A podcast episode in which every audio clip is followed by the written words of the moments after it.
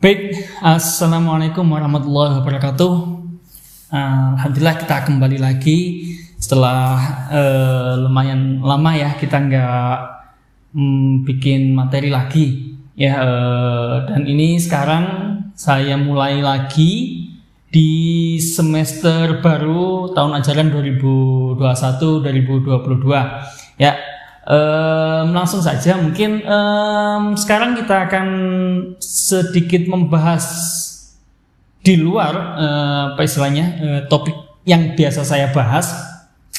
Kalau sebelum-sebelumnya saya suka membahas tentang um, tidak tidak tidak jauh dari bidang keahlian saya yakni ilmu biomedik. Namun kali ini kita akan ya tidak terlalu jauh tetapi kita akan membahas tentang uh, farmakoterapi lanjutan ya yang mana saat ini uh, saya sedang mengampu blok farmakoterapi 2. Nah, kebetulan di sini isinya teman-teman dosen saya adalah uh, ahli-ahlinya ya. Uh, mereka rata-rata uh, mempelajari farmasi klinis sehingga farmakoterapi itu sudah seperti makanan sehari-hari begitu. Nah, kemudian uh, saat pembagian mata kuliah kemarin kebetulan di blok ini membutuhkan tambahan dan sialnya kenapa saya yang diajak masuk ke sini? Ya meskipun begitu mungkin uh, agak lucu memang waktu itu kenapa kok saya diajak masuk ke farmakoterapi 2 kemudian diminta untuk membahas atau menyampaikan tentang superficial fungal infection atau infeksi uh, jamur pada supervisi jadi kayak kulit kemudian rambut dan juga kuku nah mungkin yang ada di pikiran teman-teman dosen yang lainnya adalah oh ini Pak Ali aja nih yang dulu apa namanya pernah mondok sehingga paling sudah nggak asing nih sama penyakit-penyakit kulit semacam ini. ya meskipun begitu saya nggak ini sih ya, saya termasuk pribadi yang menjaga kebersihan sehingga penyakit-penyakit seperti ini nih ya uh, apalagi jamur gitu ya saya kurang familiar. Tapi pernah ya sialnya pada memang pada saat waktu mondok dulu. Tapi saya daripada jamur lebih banyak kena skabies ya mungkin uh, sama seperti perasaan teman-teman yang dulu pernah mondok. Langsung saja mungkin uh, seperti yang saya sebut barusan, kita akan membahas tentang superficial fungal infection atau infeksi uh, jamur pada bagian supervisi dari tubuh kita, bagian permukaan ya, permukaan dari tubuh kita. Let's check it out. Kemudian apa saja sih yang akan kita bahas? Sebelum saya masuk ke patogenesis, kemudian juga terapi karena kita akan ngomongin farmakoterapi maka harusnya fokusnya di terapi kan tetapi kalau percuma ya bagi adik-adik semua paham terapinya hafal obat-obatnya tetapi tidak memahami ini mekanismenya seperti apa padahal kita seorang farmasis harus mengedepankan mekanisme obat untuk memilih terapi obat yang cocok bagi pasien oke okay, um, sebelum kita masuk ke terapi obat-obatan, maka kita harus mengenal dulu apa saja sih jamur yang menginfeksi pada manusia. Oke, okay, ada beberapa referensi yang saya pakai di sini ya. Uh, saya gunakan Jawed, Melnick and Adelbert's Medical Microbiology. Teman-teman bisa dapatkan e-booknya atau bahkan ada yang punya versi cetaknya ya. Kebetulan yang ini saya punya versi cetak. Kemudian saya juga pakai Human Microbiology First Edition dari Hardy, Hardy S tahun 2002. Kemudian saya juga sadur utamanya paling banyak nih ya saya saya mungkin nanti juga akan saya baca atau saya bantu membacakan uh, sumber utama saya yakni dari Dipiro ya Joseph Dipiro mungkin sudah nggak asing bagi teman-teman yang ada di farmasi Nah, siapa itu Joseph Joseph Piro yang bukunya terkenal tebel-tebel gitu ya, mulai dari edisi 1 sampai yang terbaru sekitar tahun 2020 adalah edisi, edisi ke 11 yakni farmakoterapi eh pathophysiologic approach. Uh, ada saya ada 7 edition sama 11 edition yang saya dapatkan dari Bu Fatia. Ya, terima kasih Bu Fatia. Oke, mungkin itu referensi yang saya pakai. Sama saya masukkan juga mungkin uh, jurnal terkini, jurnal-jurnal penelitian terbaru. Ada jurnal dari Rosida dan Ervianti dari Surabaya tentang retrospective study superficial mycosis period, uh, di, dari jurnal Periodical of Dermatology and Venereology. Baik, langsung saja kita masuk ke materinya ya. Oke, okay. Eh, kalau ngomongin tentang jamur ya, seharusnya kan kita uh, tahu dulu nih jamur seperti apa yang akan menginfeksi manusia.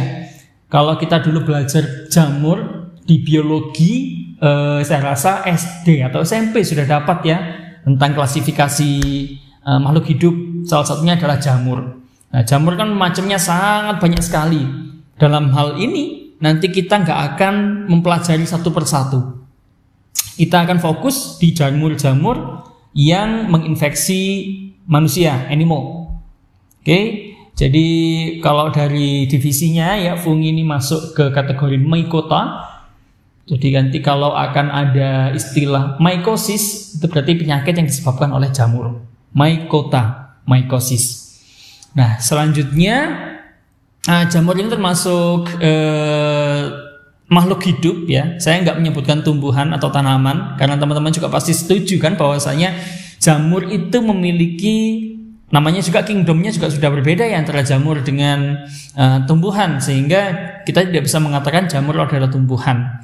Kemudian dia juga uh, dapat tumbuh tanpa memproduksi klorofil. Kalau tumbuhan kan butuh klorofil untuk dia bisa berespirasi, sedangkan kalau jamur dia nggak mempunyai klorofil. Nah, kemudian uh, ada yang menyebutkan jamur itu ada beberapa macamnya. Ya ada menyebutkan uh, mushroom. Suatu saat kita menyebutkan jamur itu mushroom yang biasa kita temui secara kasat mata ya secara makroskopis. Itu uh, rata-rata seperti mushroom. Contohnya adalah jamur dengan apa ya bentuk yang batangnya gede gitu ya. Seperti yang ada di sini ya mushroom yang biasa kita makan itu juga orang menyebutnya mushroom. Kemudian ada juga orang menyebutkan mold. Mold itu lebih ke jamur-jamur yang dia memiliki hifa. Ya sebenarnya di mushroom juga ada hifanya, tetapi dia nggak kelihatan karena berada di bawah uh, apa sih itu istilahnya uh, kepalanya begitu ya. Nah sedangkan di mold ini kalau dilihat secara mikroskopis dia akan memiliki struktur berbentuk benang atau kita sebut dengan hifa. Nah ini hanya ada di jamur, di um, tumbuhan lain atau di makhluk hidup lain tidak ada uh, yang memiliki hifa, hanya jamur. Nah kemudian kita juga mengenal uh, jamur yang sifatnya mikroskopis, tidak bisa kelihatan oleh mata. Kalau mold atau mushroom tadi mungkin masih kelihatan mushroom apalagi ya gede-gede gitu kan ya. Kalau mold ini kita kadang masih bisa melihat contohnya jamur yang ada di roti itu. Kalau teman-teman beli roti, eh, sayur roti dibuka kemudian 2 sampai 3 hari muncul putih-putih ya seperti kapas, yaitu adalah mold. Sedangkan kalau yang sifatnya tidak kelihatan sama sekali, ada juga yang kita sebut yeast atau hamir atau orang juga sebut kapang. Ya, kapang, hamir, yeast banyak kita jumpai di ini nih biasanya yang uh, produk-produk apa namanya fermentasi. Ya khususnya adalah yang menggunakan yeast itu contohnya adalah kefir. Kefir itu susu begitu ya eh, media susu yang kemudian ditambahkan bakteri dan juga hamil. Jadi itu untuk menghasilkan cita rasa yang asam. Nah itu sangat banyak manfaatnya. Ada juga hamir ini atau yeast ini banyak digunakan dalam industri makanan roti ya membuat roti biasanya ditambahkan uh, ragi. Nah, ya bahasa Indonesia ragi. Yes, kapang, hamir, ragi.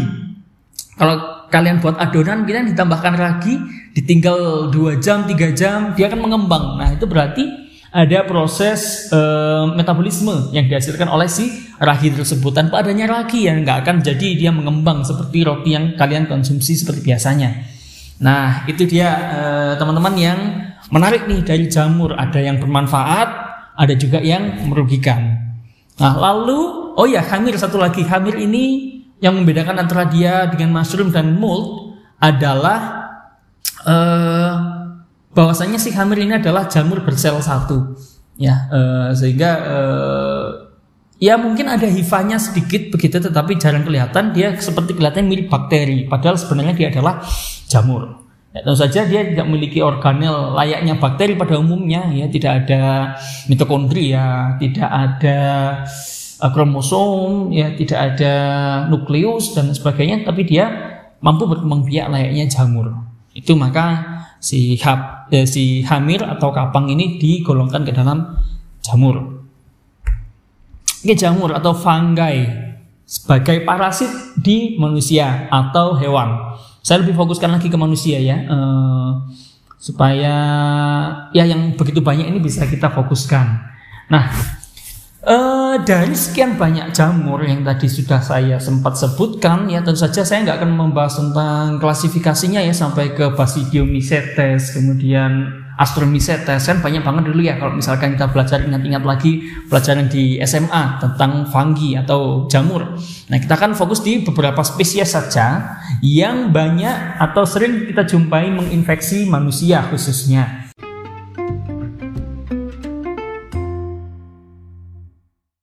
Dari sekian banyak jenis jamur yang ada itu tadi, ternyata nih yang menarik hanya sekitar kurang dari bahkan 0,1 persen tipe jamur atau fungi yang mampu atau bertindak sebagai patogen terhadap manusia.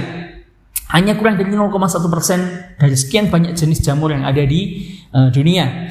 Nah, uh, kemudian uh, jamur infeksi jamur ini juga uh, si jamurnya ya, bersifat eksogenik ya. Jadi dia itu sebenarnya kita dapatkan atau apabila kita terinfeksi oleh jamur itu sifatnya eksogenik yakni yang tadinya tidak ada dalam tubuh kita kemudian kita terinfeksi dari luar. Itu namanya eksogenik. Tetapi ada juga nih ya di dalam tubuh kita ya seba, dia sebagai flora normal. Tentu saja flora normal yang eksogenik yang mana nih? Dulu kita masih bayi baru lahir belum ada. Kita punya e, jamur dalam tubuh kita. Tetapi seiring perkembangan waktu semakin kita besar semakin kita berinteraksi dengan lingkungan semakin kita minum susu semakin semakin kita makan semakin kita ya banyak hal semakin kulit kita menyentuh e, benda di sekitar kita kadang kita juga kalau masih kecil ya bayi sering ya makan atau e, sesuatu apa yang ada dia pegang dia masukkan ke dalam mulut Nah, melalui uh, interaksi interaksi semacam itulah perlahan tubuh kita dihinggapi oleh flora-flora normal yang residenik. Maksudnya yang tadinya kita nggak punya menjadi punya yang ada dalam tubuh kita. Nggak semuanya bersifat patogenik. Ini yang perlu jadi catatan. Jadi nggak selalu fitrah itu baik ya. Jadi bayi uh, justru akan rentan akan penyakit kalau misalkan dia tidak punya interaksi dengan uh, bakteri ataupun uh, mikroorganisme yang lain. Tetapi seiring perkembangan waktu, dia makan, dia menyentuh banyak hal, maka mulai ada nih bakteri atau makhluk organisme lain, mikroorganisme lain yang berinteraksi dengan tubuh kita dan tidak selamanya buruk. Kita bahkan e, terbantu oleh adanya itu. Contohnya E. coli atau uh, yang yang membantu uh, sistem pencernaan kita. Bahkan juga jamur.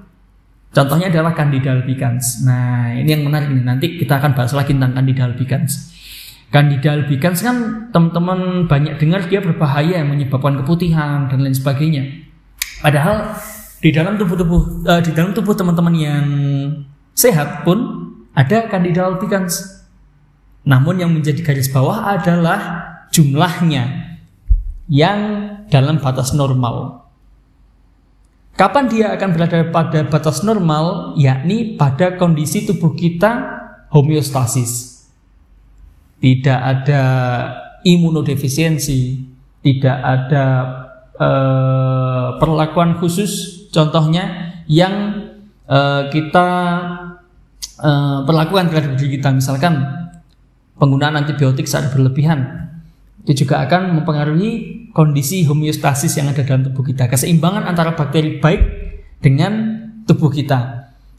Kalau bakterinya baik, meskipun bakterinya baik atau meskipun mikroorganismenya baik, tapi kalau eh, terlalu banyak atau si apa namanya si counter egg atau si lawan istilahnya dalam tanda kutip lawan dari si bakteri tersebut uh, jumlahnya menurun atau meningkat secara drastis tentu saja akan menimbulkan uh, kondisi patogenesis ya patologis itulah yang akan merugikan bagi tubuh kita. Kita lanjutkan kembali ke infeksi jamur atau mycosis. Uh, infeksi jamur ini rata-rata banyak dihadapi oleh uh, mereka yang ada di negara-negara tropis. Karena kita tahu sendiri ya bahwasanya negara dengan kondisi tropis, kelembaban yang cukup, maka akan mempermudah tumbuhnya jamur. Tentu saja diiringi dengan hygiene dan sanitasi yang buruk. Ya, cocok banget nggak buat Indonesia? Tergolong dalam negara yang eh, kasus infeksi jamurnya sangat tinggi di dunia ini dibandingkan dengan negara-negara Eropa. Jamur kurang cocok tumbuh di sana. Gitu. Kemudian selanjutnya eh, infeksi jamur ya ini bisa eh, berlaku ya secara sistemik maupun lokal. Nah, kalau secara sistemik tentu saja infeksi jamur ini sudah cukup parah ya teman-teman. Jadi masuk ke dalam tubuh kita mempengaruhi sistem kerja tubuh kita, organ dan lain sebagainya sehingga perlu treatment khusus. Namun eh, kasus ini relatif jarang terjadi. Yang paling sering terjadi di antara kita bahkan ya di sekitar kita adalah local infection. Atau dalam hal ini, dalam materi ini kita akan bahas itu semua melalui materi superficial fungi infection atau superficial fungal expand, eh, uh, infection atau infeksi uh, jamur secara permukaan. Nah, sebelumnya kita harus tahu nih bagaimana cara mengelompokkan infeksi fungi atau infeksi jamur. Ada beberapa rujukan yang saya pakai, misalnya di sini oleh Hardy tahun 2020 dia mengelompokkan infeksi jamur itu ke dalam sistemik dan localized seperti yang saya sebutkan tadi ya.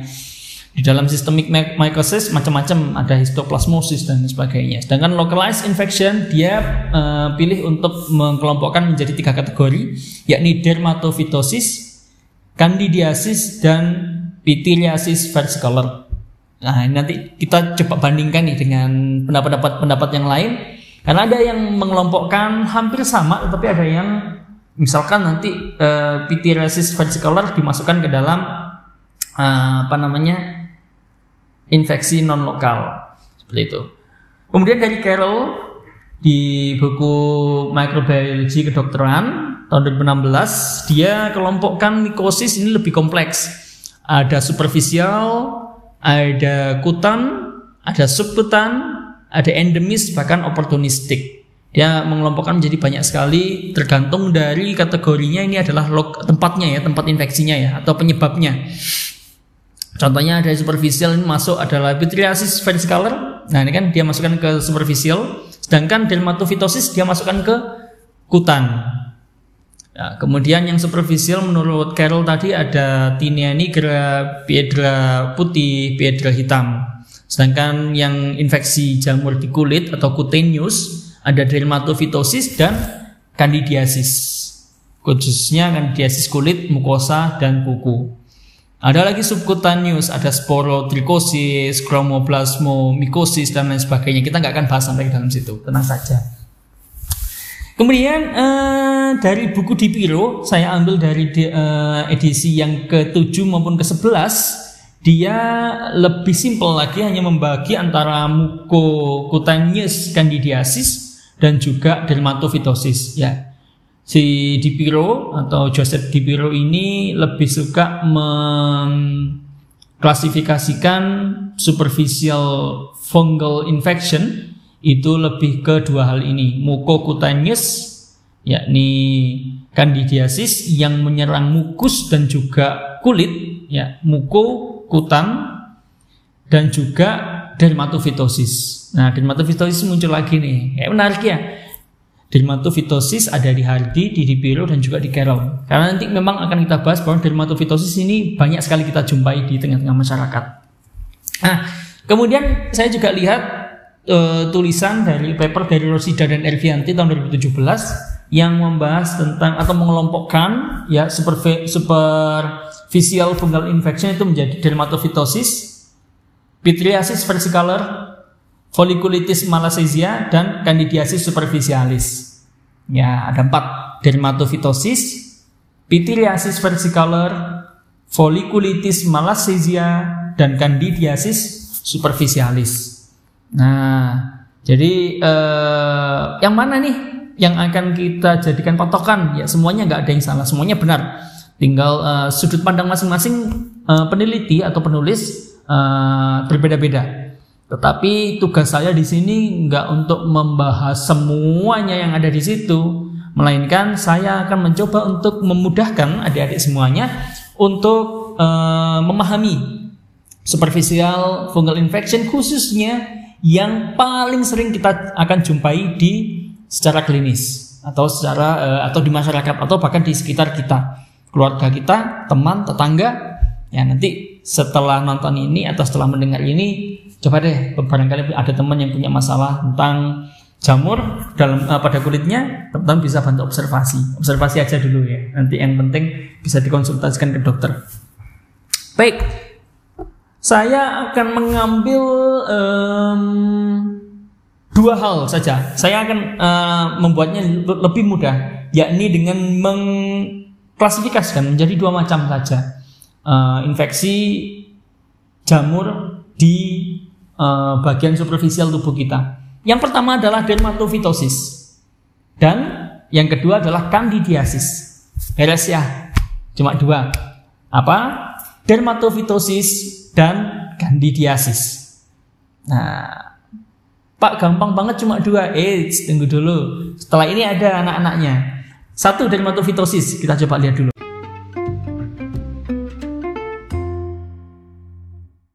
Baik yang pertama, dermatofitosis atau biasa kita permudah bahasanya menjadi dermato berarti eh, kulit ya derma dermatofitosis yakni mikosis yang terjadi pada kulit. Mikosis tadi apa? Mikosis adalah penyakit infeksi oleh jamur. Dan dermatofitosis adalah mikosis yang terjadi pada kulit, rambut, dan juga kuku. Jadi enggak jangan jangan ter, jangan terjebak oleh kulit ya. Sekali lagi ini adalah superficial fungal infection.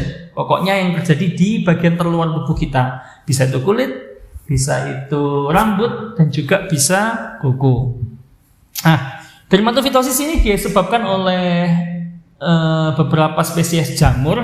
Yang paling banyak adalah bisa dicatat trichofiton, trichofiton, kemudian epidermofiton dan juga microsporum. Nah, kalau yang ada di YouTube ini teman-teman bisa lihat contohnya dermatofitosis contohnya seperti ini Ya, dia karakteristiknya ada salah satu yang disebut dengan ringworm. Kalau teman-teman coba searching ya di Google ringworm. Ring artinya cincin, worm artinya cacing. Jadi kayak cacing melingkar gitu, semacam cacing melingkar di pundak atau di kulit ya, di tangan atau di uh, apa namanya? wajah bahkan. Jadi karakteristiknya sangat spesifik. Kalau teman-teman menemui penyakit kulit dengan ciri khas dia apa namanya memiliki area begitu ya yang dibatasi area yang halus begitu dan dibatasi dengan gerigi-gerigi di bagian sampingnya yang sifatnya aktif dia bisa sewaktu-waktu kalau tidak diobati dengan benar dia akan melebar tetap saja pelebarannya akan dibatasi oleh daerah khusus yang berwarna merah kadang juga aktif atau uh, secara inflamasi dia uh, apa namanya terlihat itu warnanya merah, ada bintik-bintik kecil. Nah, bisa dipastikan uh, hampir 100% itu adalah dermatofitosis. Nah, sebelum itu dermatofitosis itu uh, kan menyerang kulit ya uh, paling besar, meskipun nanti juga ada di rambut, juga ada di kuku. Sehingga kita harus tahu dulu nih uh, sedikit flashback gitu ya ke pelajaran tentang anatomi kulit manusia. Nggak usah ke dalam-dalam kita cuma ambil potongan kecilnya ya dari epidermis. Nah di epidermis itu ya e, merupakan lapisan terluar kulit kita itu terdiri dari ber, berlapis-lapis um, sel-sel keratinosit. Ya, sel-sel keratinosit itu apa? Sel-sel keratinosit itu adalah sel-sel yang secara spesifik berbeda dengan sel yang lain yang ada dalam tubuh kita. Perbedaannya apa? Dia menghasilkan atau dia mempunyai atau mampu menghasilkan suatu protein khusus yang disebut dengan keratin. Nah, mungkin sering dengar ya, terutama di iklan-iklan sampo, ya akan apa namanya uh, memperbaiki atau mengandung keratin yang nanti akan memperbaiki rambut kita atau mempermulus kulit eh, kulit kita. Nah, itulah yang dihasilkan oleh sel-sel yang ada di dalam kulit kita, ter, uh, lapisan kulit terluar kita atau epidermis. Epidermis ini terdiri dari 1 2 3 4 5 lapisan. Yang terluar ya, urutan dari yang terluar adalah stratum corneum. Nah, kemudian stratum lucidum, bawahnya lagi stratum granulosum dan stratum spinosum, bawahnya lagi stratum basale. Nah, kalau uh, yang paling luar tadi apa? Stratum corneum ya. Stratum corneum ini sifatnya uh, tipis-tipis begitu ya uh, kulitnya, membuat lapisan, membentuk lapisan dan dia Eh, kadang secara berkala dia juga akan berganti. Jadi kadang kulit terkelupas dan sebagainya itu adalah bagian dari stratum corneumnya. Kemudian uh, apa namanya kalau stratum lucidum itu yang ada di bawahnya stratum corneum ini coba eh, sama-sama menghasilkan keratin ya yang menarik adalah tadi kan stratum corneum, stratum lucidum, stratum granulosum. Ya dia bentuknya karena disebut granulosum ya karena dia di dalam selnya terbentuk ada uh, semacam titik-titik granul begitu ya. Kemudian di bawahnya stratum granulosum ada stratum spinosum. Lapisan ya ini suatu lapisan epidermis tertebal ya uh, lapisan lapisan dalam epidermis yang paling tebal ya ini stratum spinosum yang berfungsi untuk menghasilkan keratin. Nah, dia lebih spesifik paling banyak menghasilkan keratin ya ini pada stratum spinosum. Uh, kemudian yang paling bawah ya ini stratum basale. Di stratum basale ini mengandung uh, melanosit atau sel-sel penghasil melanin, yakni pigmen warna pada kulit kita. Nah, dalam epidermis tadi selain mengandung sejumlah lapisan sel-sel keratinosit ya. Ada juga ternyata sel-sel yang non keratinosit yakni sel yang nggak menghasilkan keratin. Yakni yang pertama seperti sel-sel Langerhans ya. Pernah dengar ya mungkin ya di pelajaran imunologi sel Langerhans itu adalah semacam uh, sistem atau sel yang bertugas untuk berpatroli di kulit kita untuk menjerat atau menangkap uh, patogen-patogen yang hadir di situ. Jadi semacam makrofag ya. Jadi makrofag yang berada di kulit itu disebut dengan uh, sel Langerhans. Ya fungsinya sebagai um, innate immune system atau sistem imun bawaan. Kemudian ada juga yang non keratinosit adalah sel Merkel. Sel Merkel ini fungsinya adalah sebagai penghantar sistem saraf. Jadi dia bagian uh, menjemput respon saraf respon respon apa namanya respon saraf nanti untuk dibawa ke otak. Jadi kalau misalnya kita tertusuk benang hmm, tertusuk paku kemudian mengenai sel tersebut maka akan menjadi uh, dia akan hantarkan impuls itu menuju sel-sel saraf hingga ke sistem saraf pusat sampai menghasilkan uh, persepsi sakit atau panas ya juga bisa. Itu dia Nah, dermatofitosis ini menyerang kulit di bagian stratum corneum atau di bagian terluar dari epidermis. Kalau nanti ada jamur yang sampai menyerang masuk ke dalam uh, apa namanya stratum basal atau bahkan ke dermis, bukan lagi epidermis, kita nggak akan bahas di sini. Ya kita akan fokus membahas tentang uh, epidermi, uh, membahas tentang dermatositosis yang menyerang epidermis. Oke. Okay. Dermatofitosis ini jumlahnya ada banyak ya macamnya. Uh, dalam dunia kedokteran menyebutnya ada satu sebenarnya ada banyak versi tapi saya lebih suka untuk mengambil 1 2 3 4 5 6 7 8 jenis dermatofitosis. Yang pertama adalah tinea pedis. Uh, tinea pedis ini uh, untuk tinea pedis ini biasanya banyak menyerang di daerah uh, apa namanya kalau jari-jari kaki ya, sela-sela antara jari-jari kaki. Orang biasanya menyebut uh, kutu air mungkin ya. Ada yang pernah mendengar seperti itu. Istilah medisnya adalah tinea pedis. Tinea pedis ini di apa namanya disebabkan oleh infeksi jamur Trichofiton rubrum. Masuk ke spesies Trichofiton. Oke. Kemudian ada Tinea manuum. Tinea manuum. Kalau tadi Tinea pedis. Yang kedua adalah Tinea manuum. Uh, untuk tinea manuum ini um, apa ya? Uh, oh ya, saya lupa tadi tinea pedis itu orang biasa kenal dengan istilah athlete's foot atau apa ya? Uh, athlete's foot semacam ini ya, semacam gerai apa produk-produk olahraga ya. Ya, padahal sebenarnya athlete's foot itu adalah athlete's foot, athlete's foot itu adalah nama penyakit uh, infeksi yang disebabkan oleh tinea pedis. Kita coba lihat ulasannya di di Piro. Tinea pedis. Oke. Okay.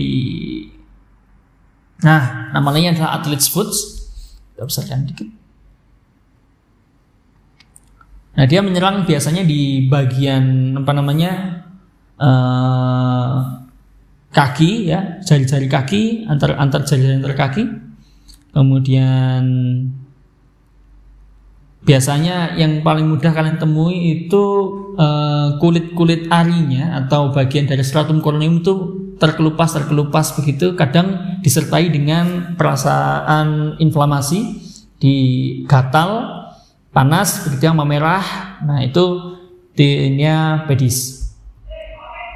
Kemudian eh, yang kedua tadi tinea manuum adalah superficial fungal infection yang paling banyak ditemui di daerah tangan. Kalau tadi di bagian kaki ya, kalau tinea manuum ini letaknya di permukaan tangan, telapak tangannya, atau kadang di sela-sela jarinya.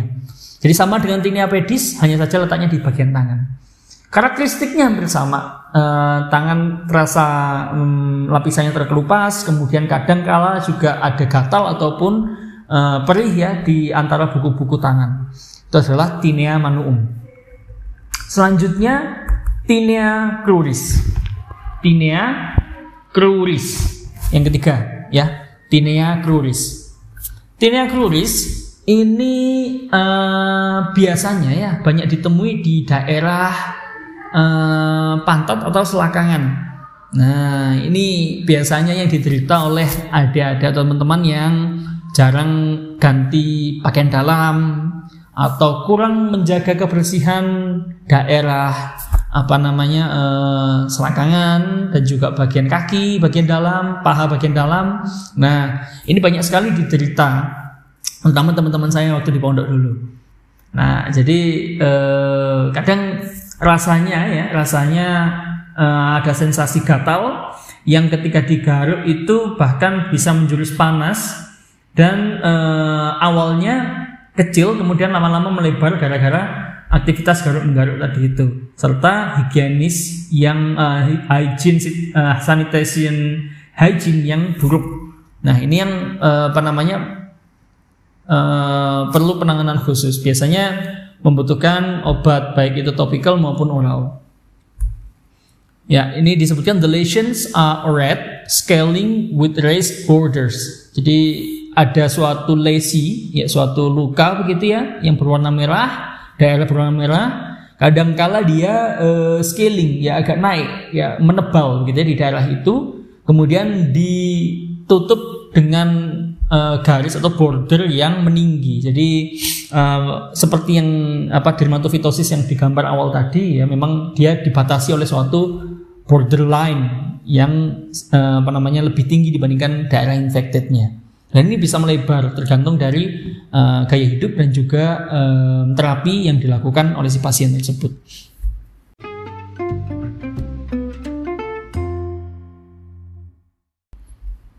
Kemudian selanjutnya kalau tadi yang ketiga adalah tinea cruris dan yang keempat sekarang adalah tinea corporis. Tinea corporis ini juga banyak sekali diderita uh, terutama uh, pada kasus jamur yang ada di badan. Nah, di sini disebutkan kata Joseph Dipiro, tinea corporis juga disebut ringworm seperti yang gambar di awal tadi ringworm. Adalah infeksi uh, dari apa kulit ya. Infeksi jamur yang ada di kulit khususnya berada pada daerah batang leher trunk kemudian daerah ekstremis atas maupun bawah. Jadi ada di tangan atau di kaki. Ya nggak spesifik di selangkangan atau di mana tapi ada di paling banyak kita jumpai di batang leher ya. Kalau misalkan teman-teman uh, pernah tahu temannya yang di daerah sini atau bahkan di wajah juga bisa or face ya. The trunk, extremities or face.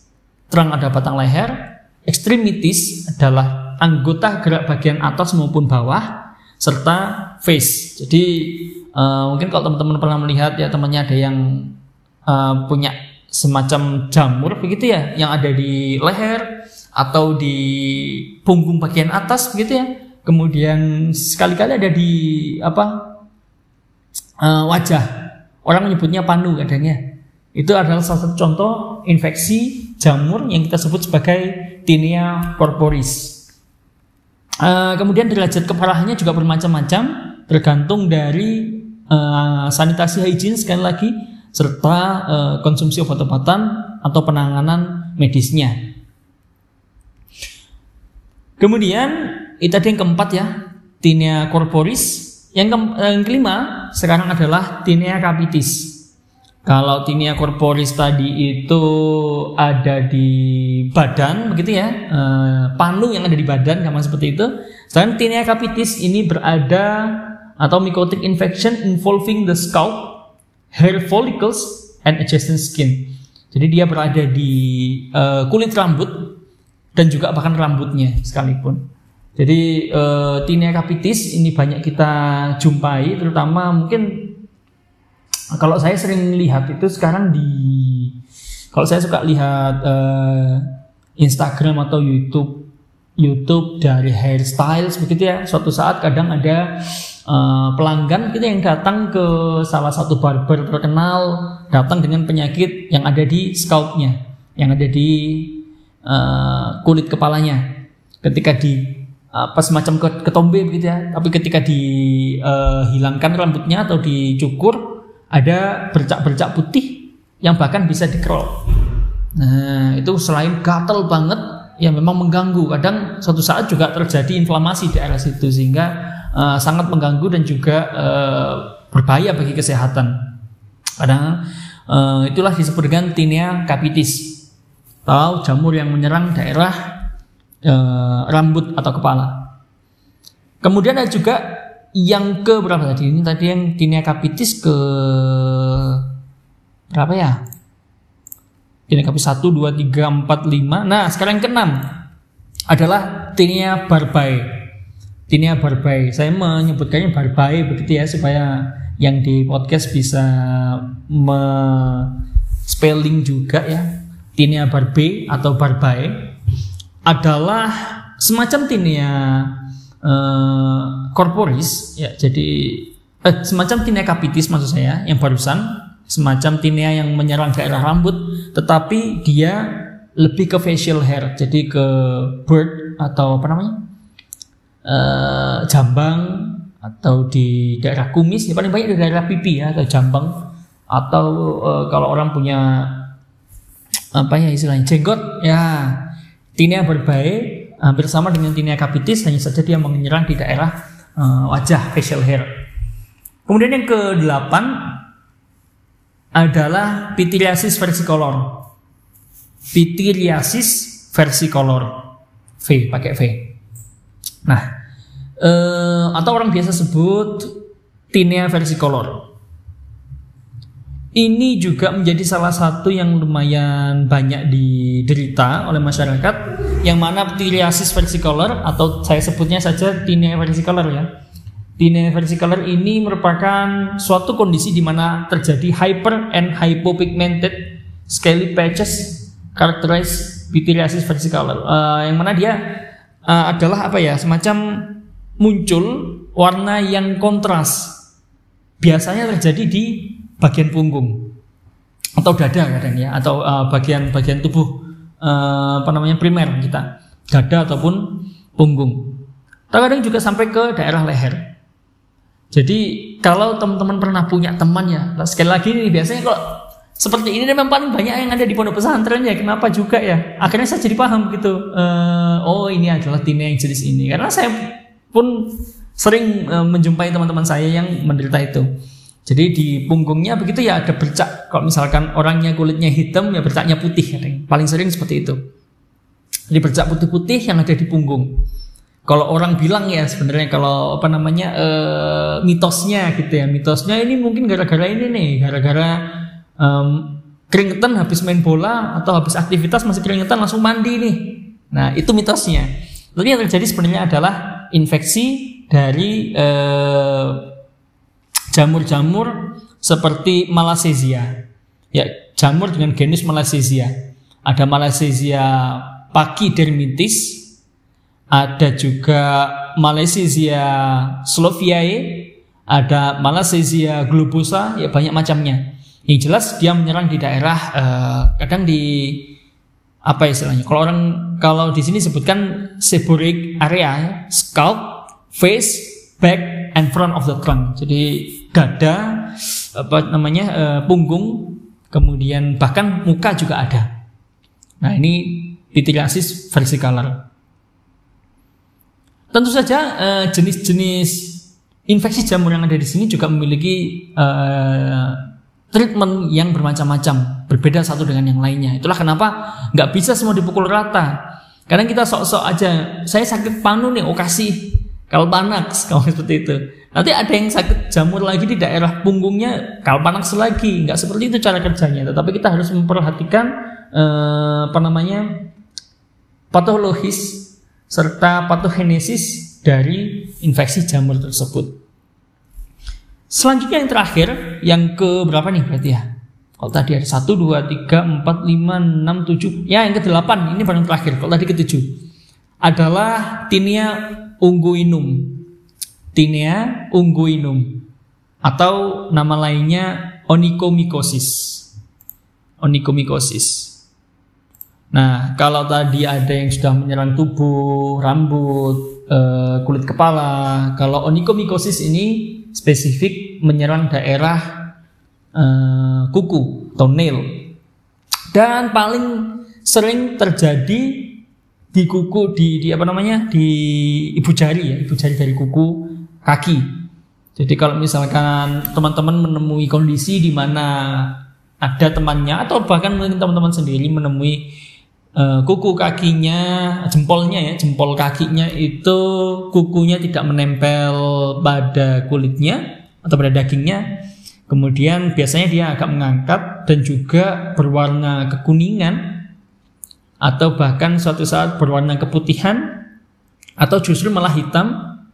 Kemudian bahkan diikuti dengan struktur kuku yang sudah tidak jelas. Jadi apa namanya di, uh, sudah hampir rusak lah begitu dibandingkan dengan kuku yang sehat, maka bisa dipastikan eh, itu adalah infeksi dari onychomycosis atau Tinea unguinum. Nah, kenapa di jempol kaki ya? Coba ada yang tahu nggak kira-kira kenapa? Kenapa nggak di telunjuk gitu ya? Atau kenapa nggak di jari tangan? Ya, mungkin ada di jari tangan beberapa, tapi paling banyak terjadi di jari, eh, jari kaki ya, jempol ya, karena uh, orang kan kalau kita kembali ngomongin tentang infeksi jamur ya tentu saja berkaitan dengan sanitasi dan hygiene. Orang lebih banyak nyeker ya. Kemudian kakinya uh, apa namanya uh, berada di tempat yang kotor, uh, tidak dibersihkan sampai ke dalam, tidak sampaikan tidak dibersihkan hingga ke kuku. Kuku paling kotor biasanya seperti itu. Nah, Kenapa di jempol? Ya karena kita tahu ya memang jempol ini adalah uh, kuku jempol ini memiliki eh, kecepatan tumbuh yang paling lambat dibandingkan dengan kuku jari kaki yang lainnya. Sehingga semakin susah kita semakin lama dia tumbuh, maka tentu saja semakin besar uh, apa namanya peluang dia untuk terpapar oleh uh, mikroorganisme salah satunya adalah jamur. This can be because of the slower growth of toenails. Adalah uh, kecepatan tumbuh dari jempol kaki yang lebih lambat. Nah, faktanya adalah three times slower than fingernails. Dia ternyata tiga kali lebih lambat tumbuhnya dibandingkan dengan jari-jari yang ada di tangan making it easier for fungi to establish infection. Jadi infeksi di jari-jari kaki, uh, di kuku-kuku jari kaki memang lebih mudah dibandingkan terjadi di jari tangan. Penyebabnya macam-macam ya. Ada trichofiton meta uh, trichofiton ya, terutama di di genus trichofiton. Ada trichofiton rubrum, ada Trichofiton mentagrovites uh, dan juga suatu saat juga disebabkan oleh Candida albicans. Itu dia yang terjadi. Nah, jadi ada berapa dermatofitosis tadi? Ada saya sebutkan delapan. Di luar itu pun ada yang mengelompokkan ke dalam dermatofitosis beberapa jenis penyakit yang disebabkan oleh jamur. Tetapi saya uh, mempermudah teman-teman untuk belajar dan juga mengelompokkan dermatofitosis ini menjadi delapan jenis ini saja. Ada yang bilang on, onychomycosis ini ada yang membahas di satu satu uh, bab yang berbeda. Ada pityriasis tinea versicolor ini dimasukkan ke dalam uh, non kutan ya macam-macam. Tapi uh, saya coba membuatnya lebih mudah. Jadikan satu ke dalam uh, tipe dermatofitosis. Satu, tinea pedis. Dua, tinea manuum tiga Tinea cruris, empat Tinea corporis, lima Tinea capitis, enam Tinea barbae, tujuh Tinea versicolor, dan yang kedelapan adalah Tinea unguinum.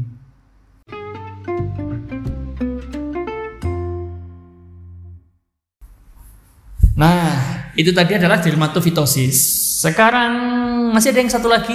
Kan tadi bilang ada dua jenis uh, superficial fungal infection yang akan kita bahas. Satu adalah dermatofitosis dan yang kedua adalah superficial candidiasis atau candidiasis gitu aja.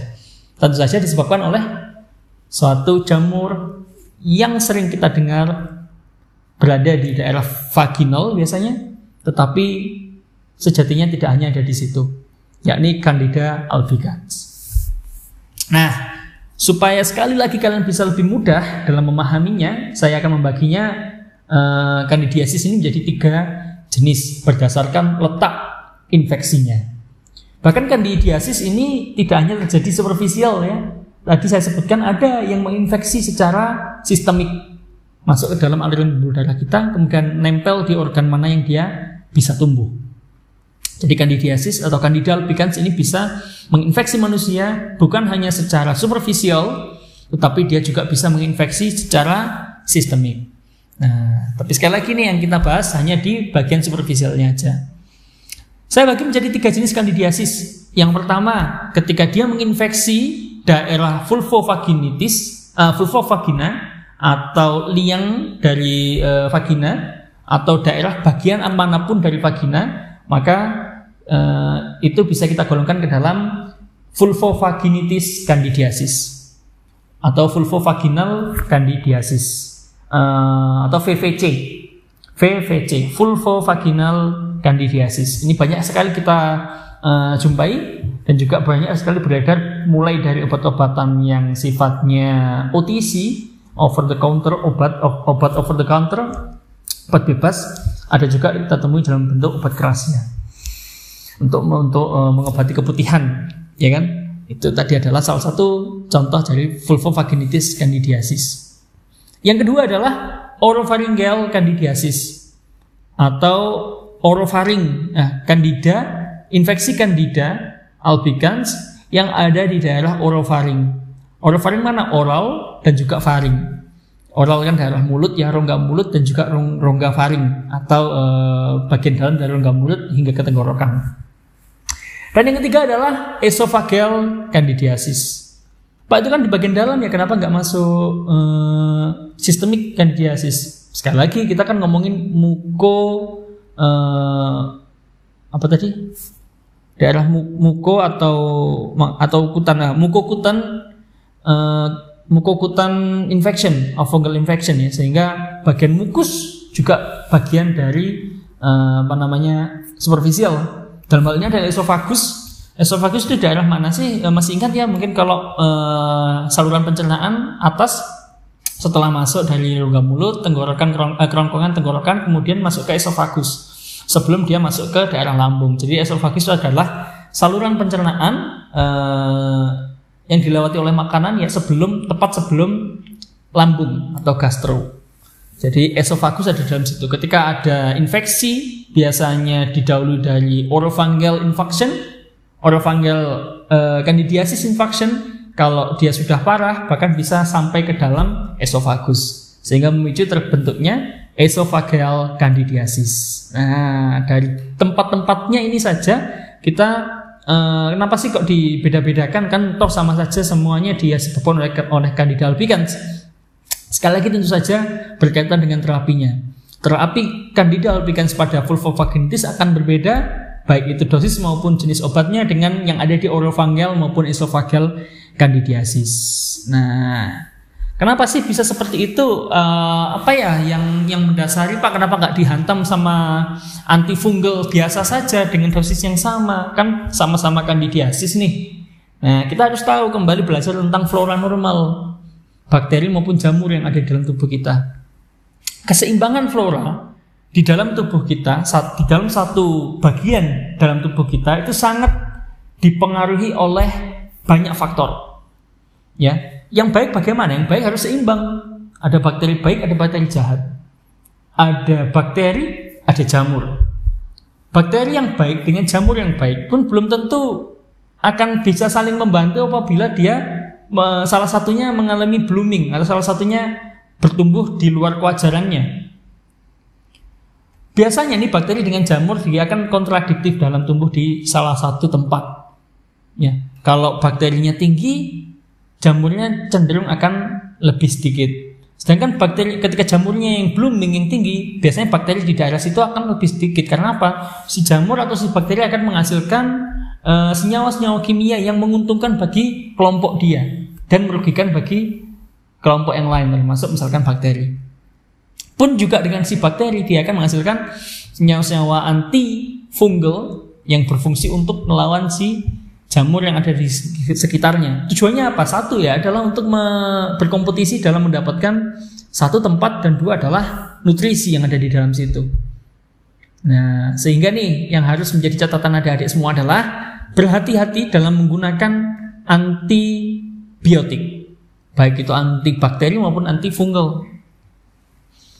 Karena ketika kita menggunakan antibakteri dengan serampangan, yang terjadi adalah kita bisa menghambat nih betul akan menghambat bakteri yang ada di satu tempat dalam tubuh kita namun di satu sisi akan meningkatkan pertumbuhan dari si jamur yang ada di tempat tersebut. Akibatnya apa? Salah satunya terjadi ketika vulvovaginitis adalah penggunaan antibiotik yang tidak tepat sehingga Candida albicans yang ada di dalam situ yang harusnya populasinya hanya sekian persen menjadi lebih besar Nah, itulah yang akan mengakibatkan penyakit candidiasis. Nah, ini menjadi pelajaran juga ya buat kita bahwasanya uh, selalulah berhati-hati dalam menggunakan antibiotik. Hindari resistensi antibiotik, juga hindari penggunaan antibiotik yang tidak semestinya sehingga yang nantinya juga akan mengakibatkan uh, pemburukan pada kondisi pasien. Ya.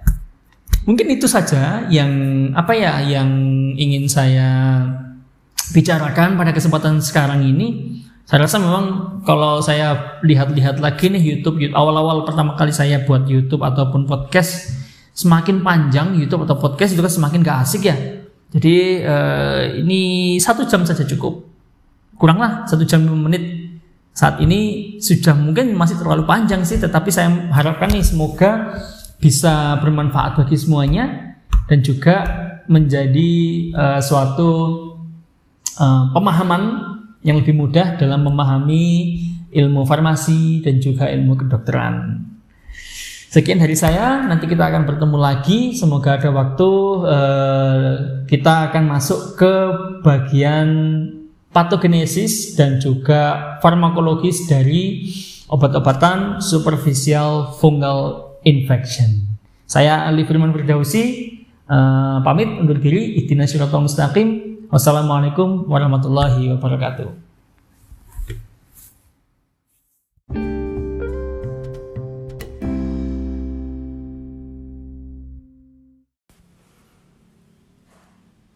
Assalamualaikum warahmatullahi wabarakatuh. Kembali lagi di Farmatgas bersama Ali Firman Firdausi. Dalam hari ini kita akan membahas tentang mikrobiologi. Nah topiknya kali ini kita akan lebih spesifik terhadap uh, mikroorganisme patogen Nah, kalau ngomongin tentang mikroorganisme patogen, berarti kan ada dua kata nih. Satu adalah mikroorganisme dan satu adalah patogen. Namun, e, kalau kita ngomongin mikroorganisme itu kan ada banyak ya jenisnya. Kita sudah belajar bahwasanya mikroorganisme itu berarti organisme atau makhluk hidup yang bersifat mikro.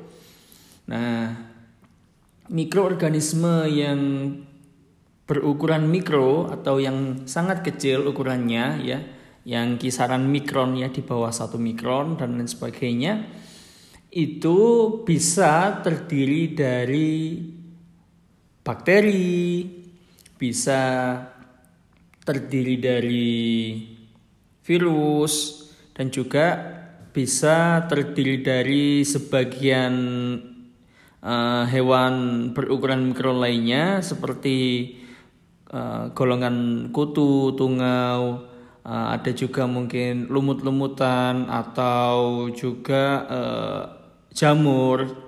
Dan juga yang tidak kalah penting adalah parasit ya. Parasit itu bisa berasal dari golongan kutu-kutuan tadi itu ya.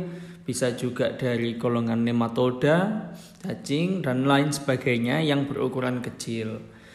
Nah Untuk yang akan kita bahas setelah ini, kita mungkin nggak akan bahas satu persatu ya bagaimana dari masing-masing golongan tadi itu akan menginfeksi uh, apa namanya berkaitan dengan patogen.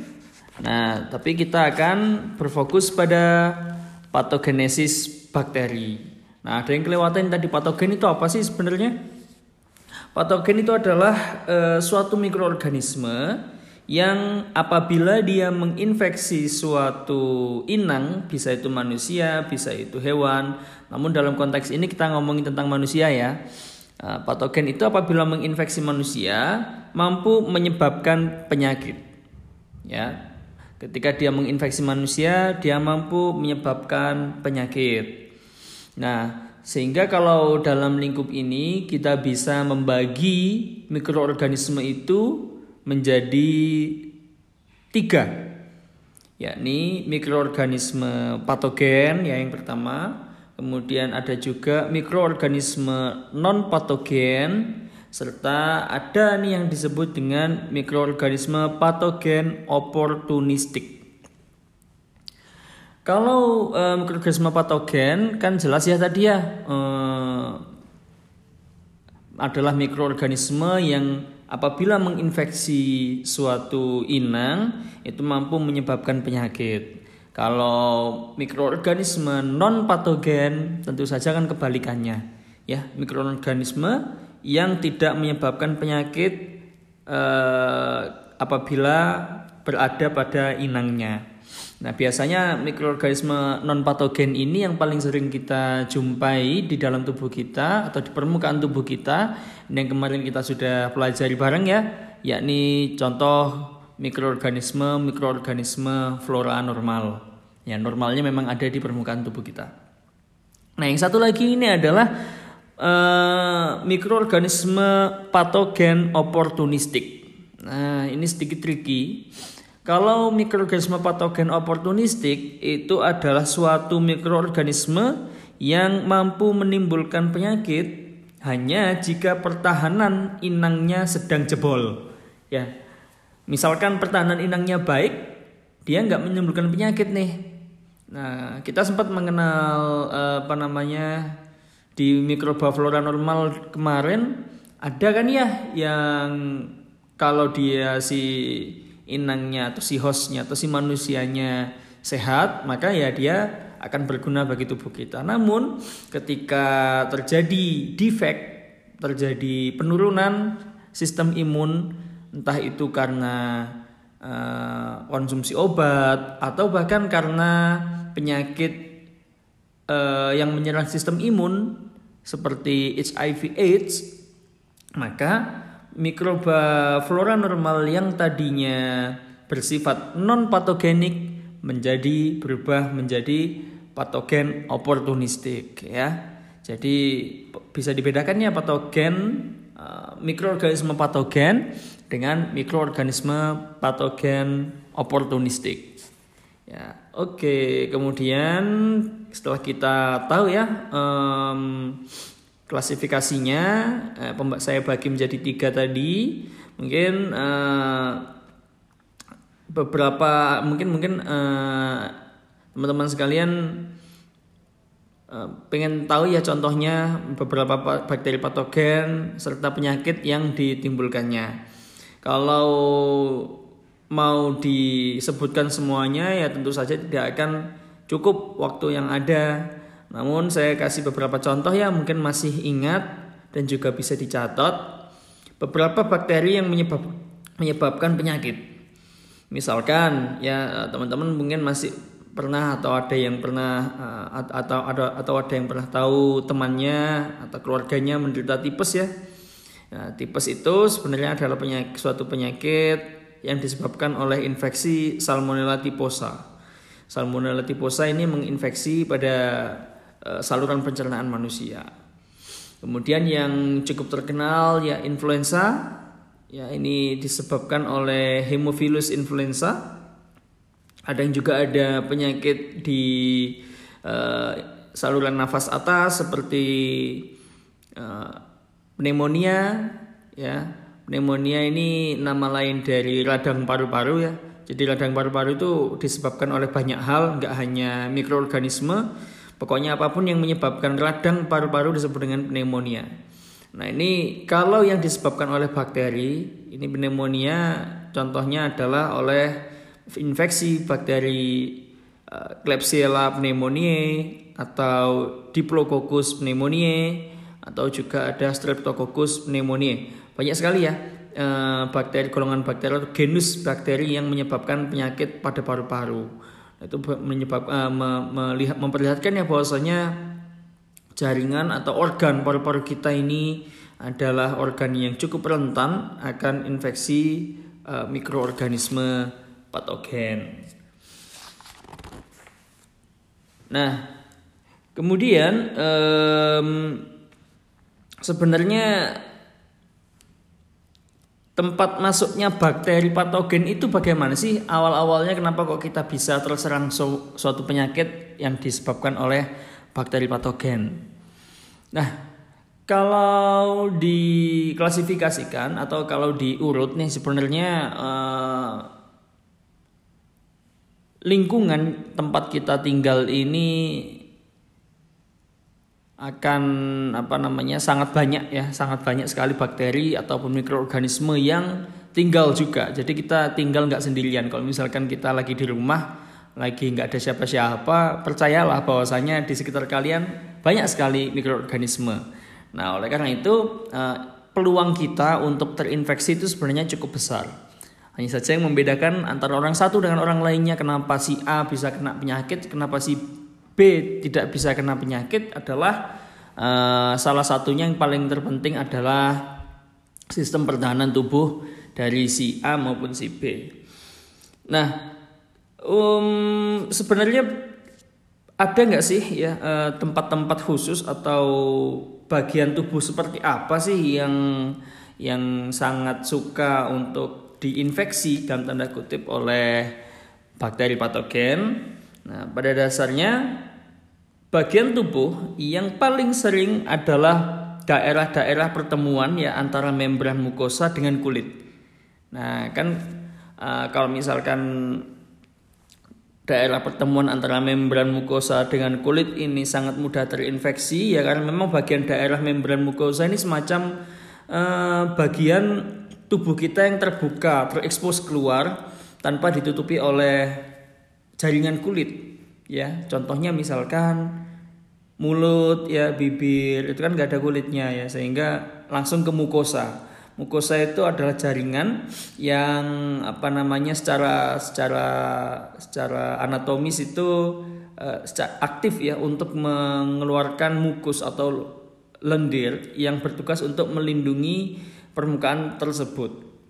Nah, biasanya daerah-daerah mukosa ini lebih sensitif dibandingkan dengan daerah uh, yang tertutup oleh jaringan kulit. Selain mulut atau saluran pencernaan, apalagi ada contohnya adalah saluran pernafasan kita ya.